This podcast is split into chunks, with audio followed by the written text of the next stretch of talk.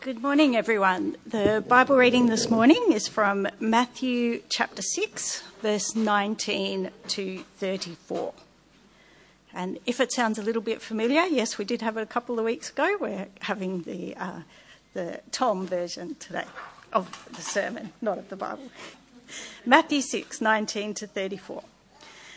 Do not store up for yourselves treasures on earth where moths and vermin destroy and where thieves break in and steal but store up for yourselves treasures in heaven, where moths and vermin do not destroy, and where thieves do not break in and steal.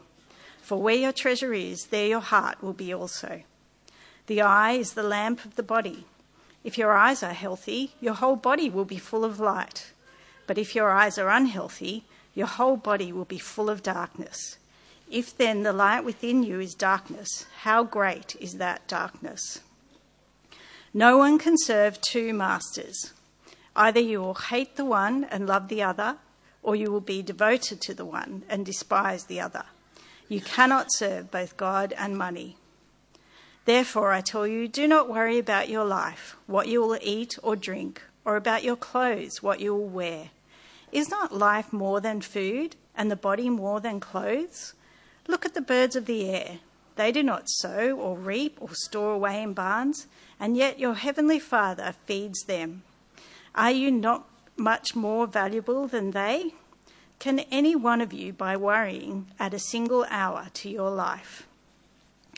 And why do you worry about clothes? See how the flowers of the field grow? They do not labour or spin. Yet I tell you that not even Solomon, in all his splendour, was dressed like one of these. If that is how God clothes the grass of the field, which is here today and tomorrow is thrown into the fire, will he not much more clothe you, you of little faith? So do not worry, saying, What shall we eat, or what shall we drink, or what shall we wear? For the pagans run after all these things, and your heavenly Father knows that you need them. But seek first his kingdom and his righteousness, and all these things will be given to you as well. Therefore, do not worry about tomorrow, for tomorrow will worry about itself. Each day has enough trouble of its own.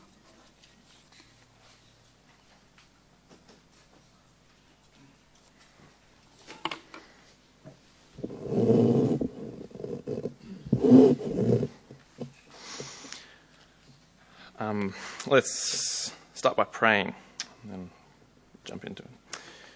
Father, we thank you for this word this morning. Thank you for your word and the encouragement it is to think about what it means to trust in your provision to us and to let go of our worry and anxiety as we live for you.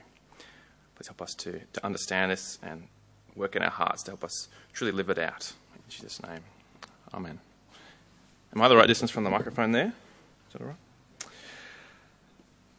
Okay. Uh, in, the, in the second century BC, the Chinese emperor Qin Shi Huang was the first man in history to unite all of the warring states and provinces of China, make it a one unified whole country. He's the first man to do it. Now, at this point in, in time, China is already a massively influential nation. It's, it's kind of like the Roman Empire equivalent of the Eastern world, massively influential in trade and economy and culture and technology. And this emperor, he unites it all and he's at the top. He, he increases its influence, expands its borders, and he's just, he's the pinnacle of it all. The first man to achieve so much uh, and so much unimaginable wealth and power is right at his own fingertips.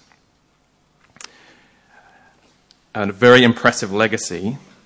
But after accomplishing all this, for the rest of his life, the Emperor Qin Shi Huang becomes terrified of dying, terrified of losing everything he's worked so hard for his entire life. All the wealth and status and achievements, the legacy that only he had so far been able to do, who could maintain it after he was gone? And so he becomes obsessed with trying to find an elixir to grant him immortality and sends people out all over China, all over the known world, to, to bring back these potions with different ingredients And ironically, so the story goes, that's actually what kills him. He has a, a, a concoction with mercury in it. This is the, the story, at least. And he gets mercury poisoning and dies shortly after. After drinking this and realizing he doesn't have long left, his focus then shifts from rather than trying to put off death, he thinks, okay, well, how can I now bring all of my wealth with me into the next life?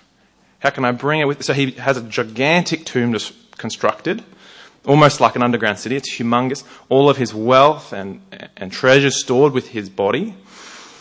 And the famous terracotta warriors, if you know of the, the terracotta statues that come out of China, those were all his. He had 700,000 of them constructed to be his army in the afterlife. Then all his best generals and servants were killed to be buried with him, so they would go with him too. And anyone else involved in constructing the tomb uh, was also instructed to be killed elsewhere so that, so that its, its location was kept secret. Now, the reality is, we know the emperor died, and all those treasures are still here. They're being built, these terracotta warriors still being dug up. They didn't go with him. He couldn't take any of that wealth into the next life. Now, contrast that story with a man like Jim Elliot.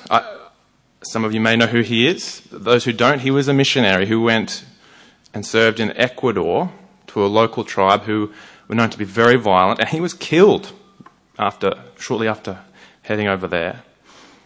Um, but through the, the, ongoing work of his family, that, that those people actually came to accept the gospel eventually. But before he went, he was quoted to have said, he is no fool who gives up what he cannot keep to gain what he cannot lose. He is no fool who gives up what he cannot keep to gain what he cannot lose. Now, tonight we are all, sorry, this morning, I actually do that really often, get evenings and mornings me stuff in sermons. this morning, we are all um, faced with the same choice that these two men had to choose our master, treasure on earth or treasure in heaven, money or God. Uh, look at verse 19 with me. Jesus says, Do not store up for yourselves treasure on earth, where moths and vermin destroy, and where thieves break in and steal, but store up for yourselves treasures in heaven, where moths and vermin do not destroy, and where thieves do not break in and steal.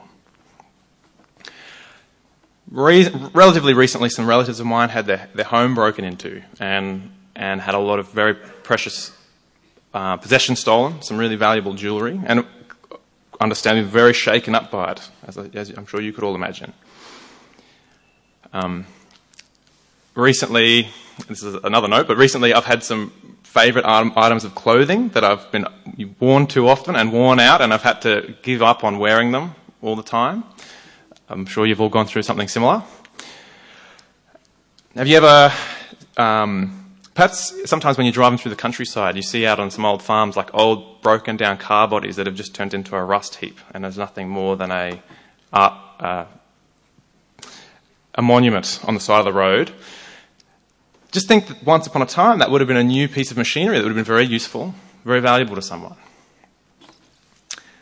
Thieves, moths, and rust the treasures of this earth, they all pass away. And these are very physical illustrations, but it doesn't, it doesn't only apply to physical things. This can apply to anything in this world, any reward that we place value in. It can apply also, it can apply to wealth, but also to reputation, to popularity, to status, to pleasure, achievements. You know, the point is, none of the rewards of this life last. None can be taken with us. We lose all of them.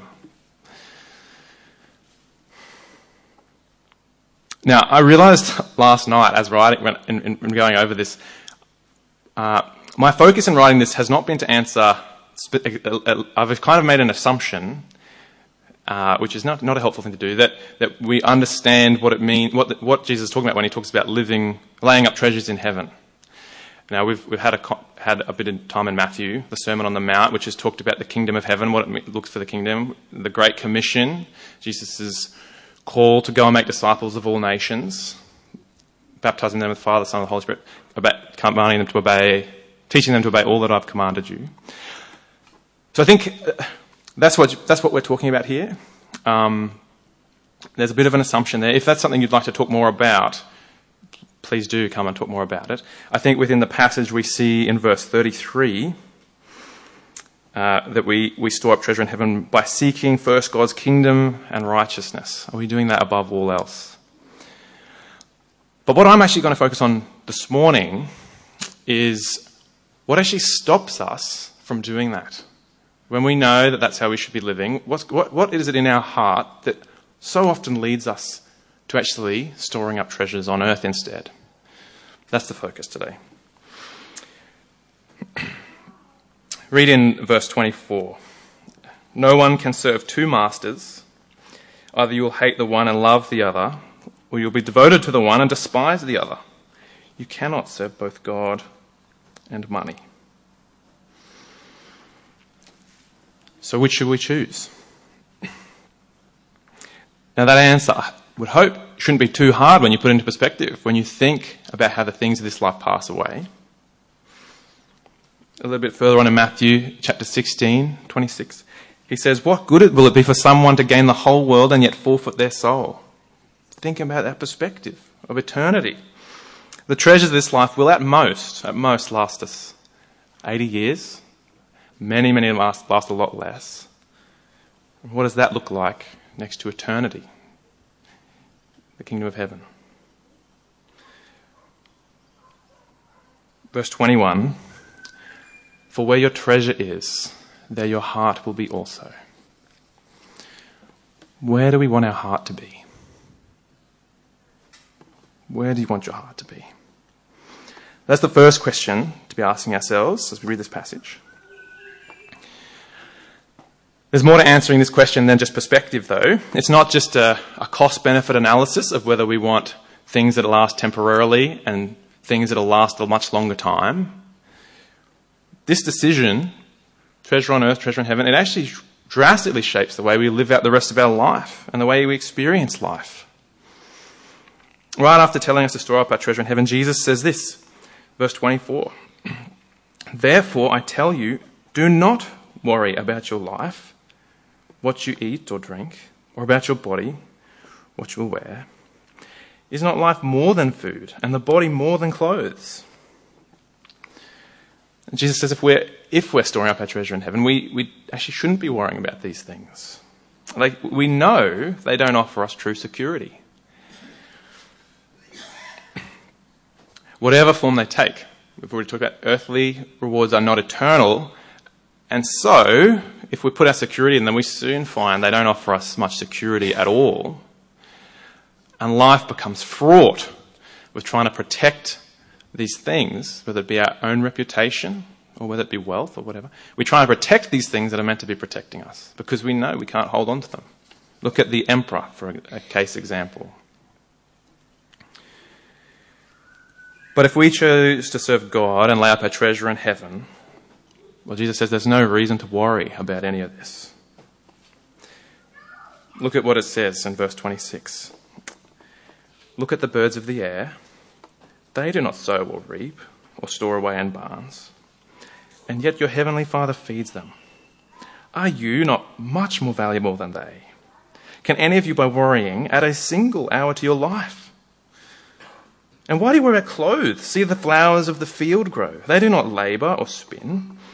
Yet I tell you that not even Solomon, in all his splendor, was dressed like one of these. If that is how God clothes the grass of the field, which is here today and tomorrow is thrown to the fire, will he not much more clothe you, you of little faith? Just pause and visualize it with me. The, the last time you were out somewhere in nature, and just think about what the birds are like, what their lives are like. They can seem so carefree, can't they? Hmm? There's no pretense that if they hoard up wealth or work super hard and diligently, that their life is going to be that much more stable and secure. God just provides for them and they just live. right? And think about that illustration of the flowers of the field. How beautiful flowers can be.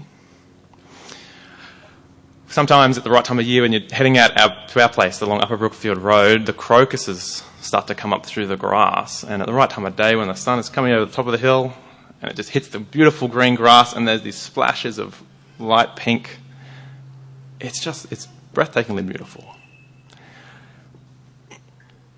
But how much more beautiful has God made each of us?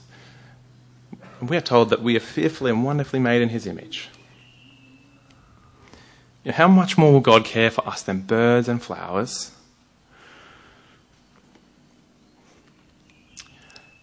So, do you choose to seek comfort from the things of this world? Because if you do, that's choosing a life of worry and trying to protect things we know we're going to lose.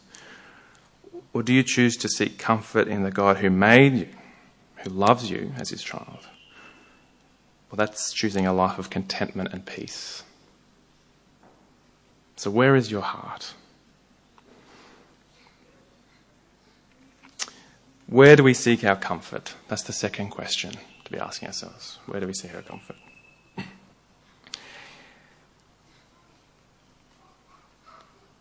Now I'm going to jump straight into the third question right away before, at, the, at the front of this next section, and that is Do we trust God to provide for us? That's the third question to ask ourselves.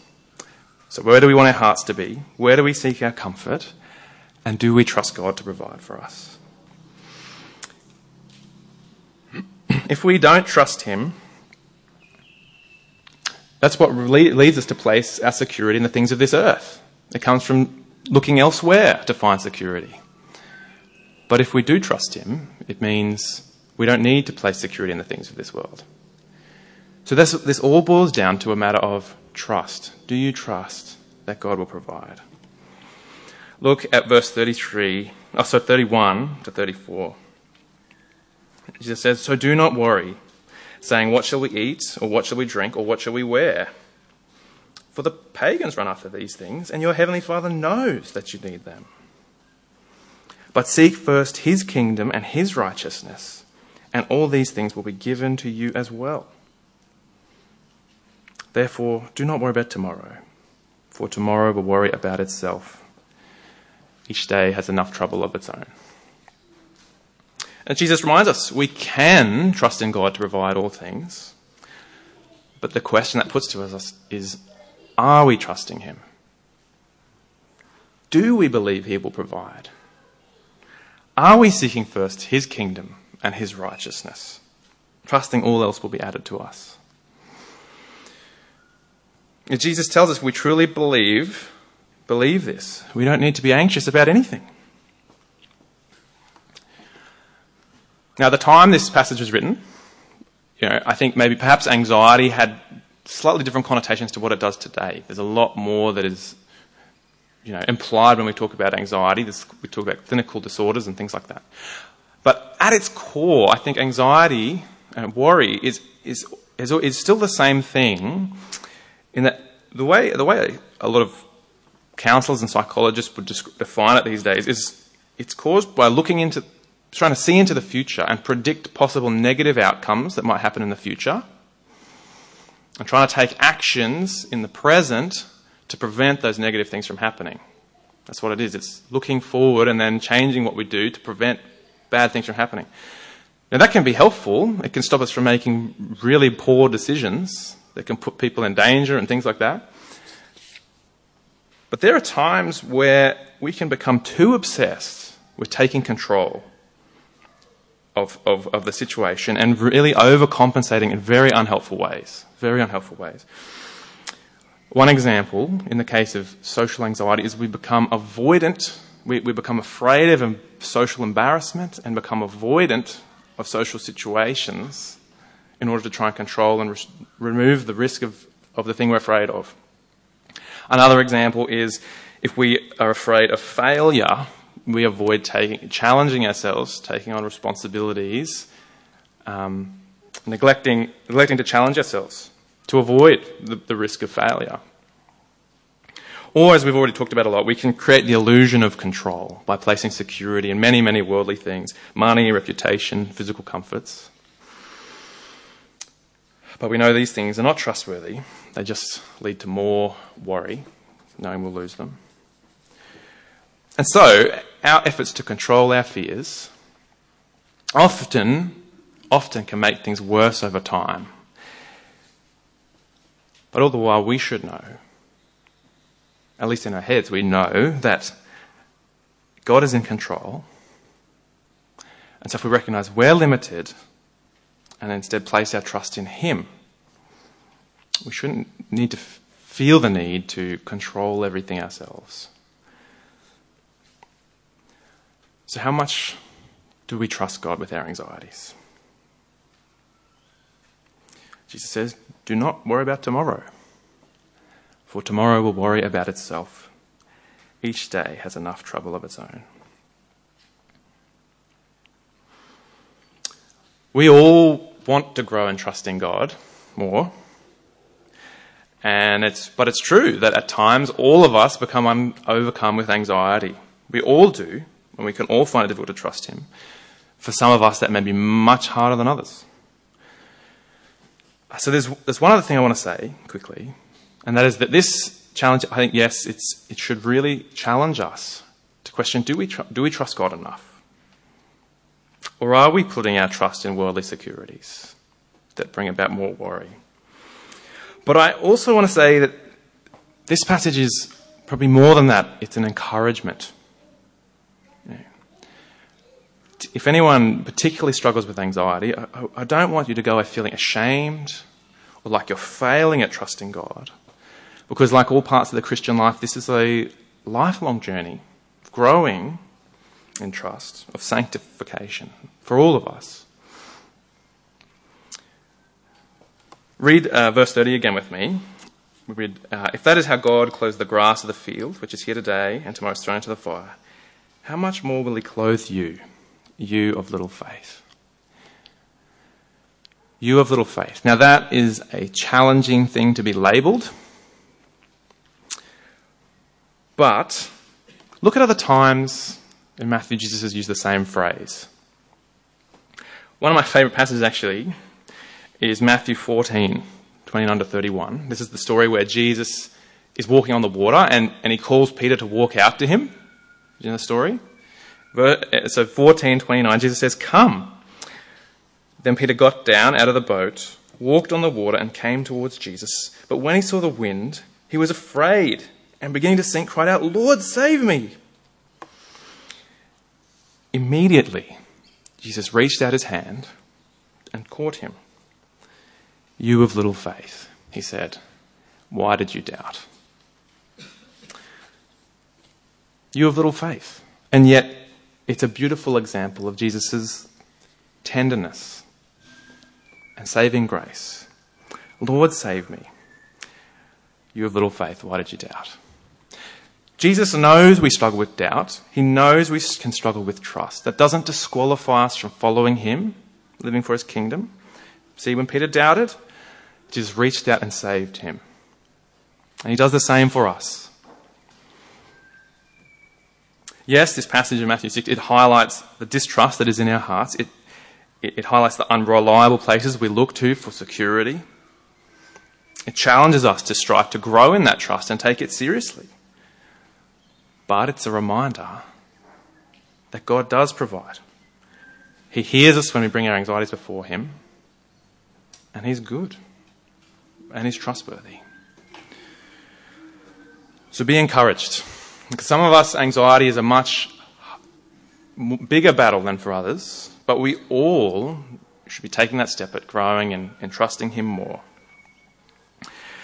And so I, I, want to talk a little bit about, depending on, on what anxiety is like for you, how much of a role it's played in your life, um, different ways we can take a step in growing in trust, moving towards that more and more. Some of you, uh, it may be more a matter of occasional anxiety some of us. Just it's, it's more existential in response to stressful situations, can feel overwhelmed.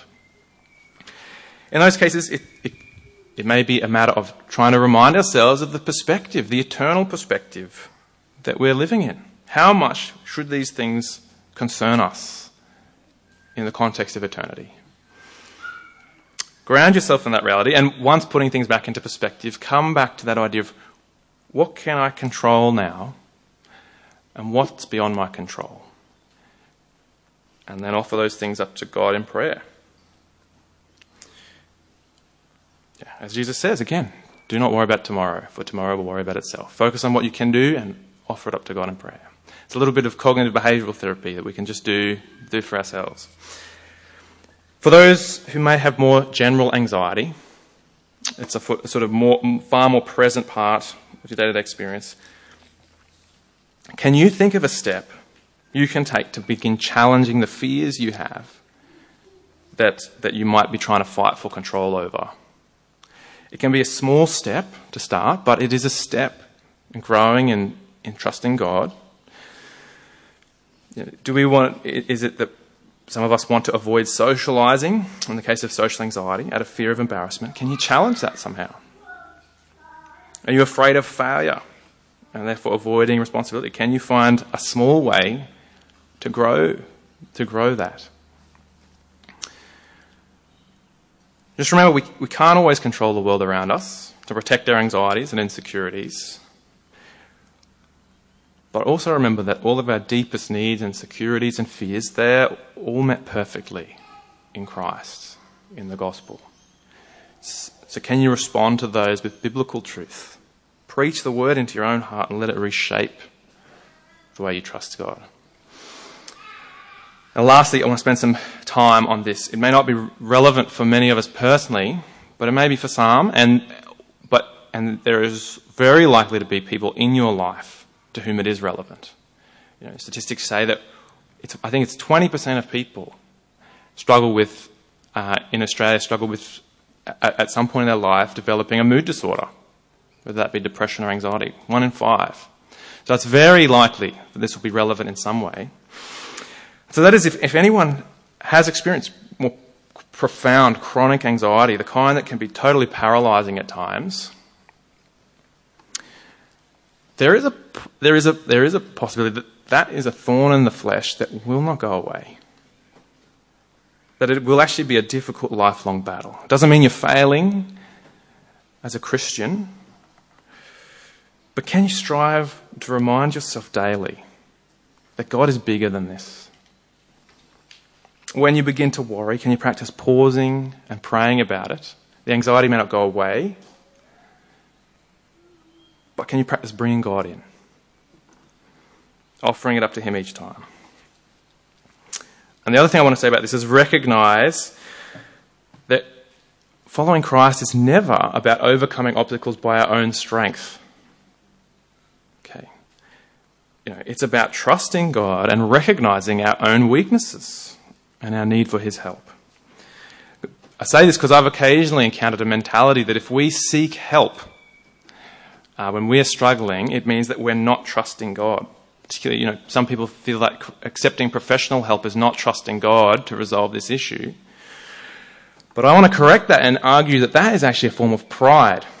That, uh, that if we think that we need to be strong enough to overcome issues of anxiety, or whatever other forms we might have, on our own, and we refuse to take the steps we need to receive appropriate support to grow through our anxiety, that's pride. That's failing to trust in God's provision. You know, modern psychology and medicine can be seen as a gift from God in this day and age. So don't avoid professional help where it might be needed and encourage those around you to see it that way too. And similarly, don't let the same sense of shame, that same pride, drive you away from receiving help and support from your church family. We're brothers and sisters called to be looking to love and pray for one another. But that requires that we share honestly. That's a vulnerable thing. So we have to handle it gently and with love, but it's so important as brothers and sisters. Okay, my last thing I want to say is for all this, don't feel like it has to reach crisis point before reaching out for help either. Be proactive, and if you do experience anxiety regularly, even if you feel like you're getting by, get that support early. And don't be too proud to give your battle the attention it needs so that you can grow and trust in God more effectively.